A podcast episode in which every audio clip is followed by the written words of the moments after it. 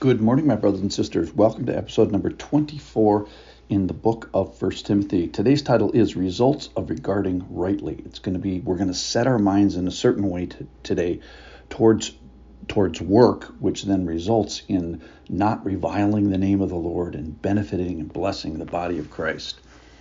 All right, so the big topic is either bondservantness or slavery Fortunately, the body, the Bible addresses the topic of work and slavery and even servitude. Good thing because about one third of the audience uh, of the t- of the time was either a bondservant or a slave.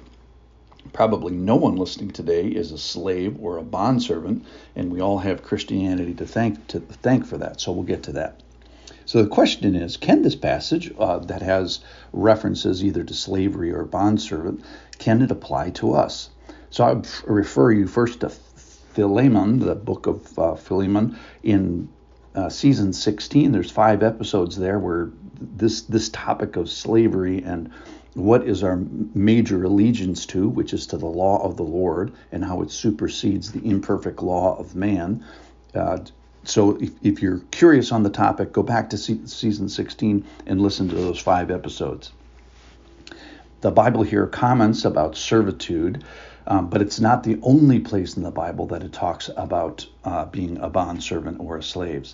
So you have to go back to Exodus chapter 21, verse 5, where uh, there's a limitation to slavery, where slavery is uh, only allowed for six years, and then you then the slaves are released and uh, people go free. However, if based on love, that is the, the love of a, of a a worker to a to a master, that person that has a 100% volition to bond themselves to their um, master.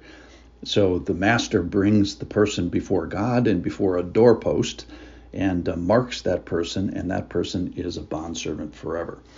So slavery is the involuntary, usually lifelong servitude and bondservant is the voluntary lifelong servitude. So bondservants put themselves in bondservantness.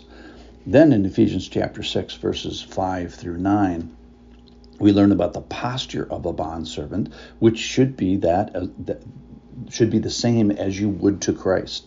So render servant, service with a good will as to the Lord. So the point there is, and all the way through the book of Ephesians, is everybody submits to the Lord in some role, whether that's in a in the church or wives to husbands or children to parents or citizens to a government. Everybody is involved in the act of uh, uh, being submissive.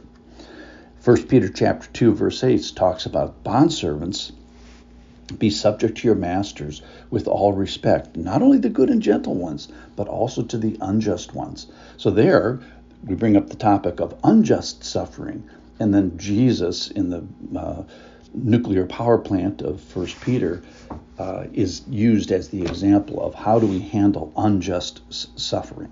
So bigger than economic systems, what we're going to be talking about today is this inward posture of a voluntary spiritual submission to the Lord that is demonstrated externally toward an imperfect world and imperfect uh, people.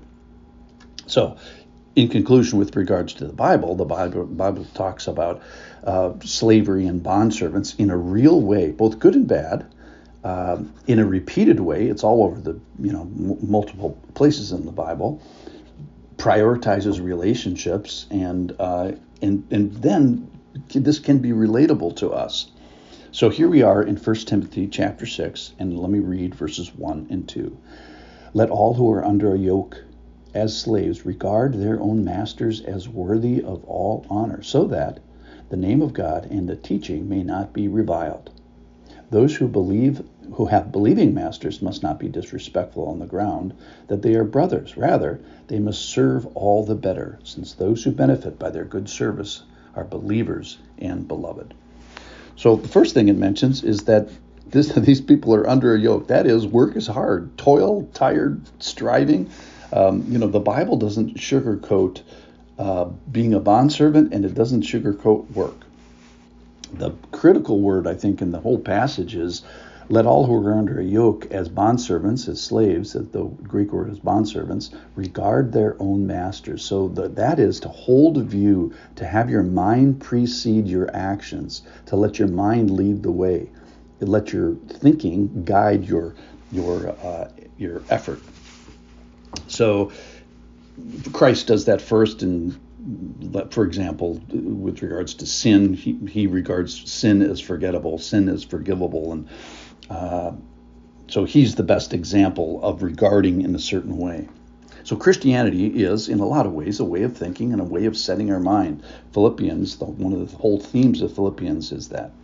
So this points to something bigger than the economic system, and it points to bigger something bigger than injustice in the world. So ultimately, uh, the motivation for change in the world is going to be this change of our mind, the way that we regard this. So no matter what work you do, uh, do so with a particular way of regarding.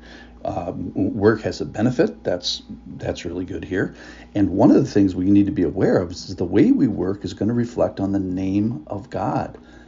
That it can be honored or it can be reviled. So let's respect and honor and entrust interiorly. Let's do our job uh, with regards to um, regarding. Let's do our job internally correctly so that externally, even in a bad and imperfect world, we can act uh, as a witness. So here's a soundbite for today. All work is a witness of an internal reality. It can be done as a benefit to your spouse, to your family, to your church, to your restaurant, to your hospital, wherever wherever work finds you. Work bears the name of God and sh- should be honored and not reviled. So work in a way that the name of God can't is not reviled. And work bears this internal teaching, this truth, this worldview. So this truth ultimately elevates God's name and his church and his law and his kingdom. So everybody works in uh, relationship to other humans. And the way that we regard others can affect the honor that God's name is given and God's teaching is giving. So let's regard correctly. Thanks for listening.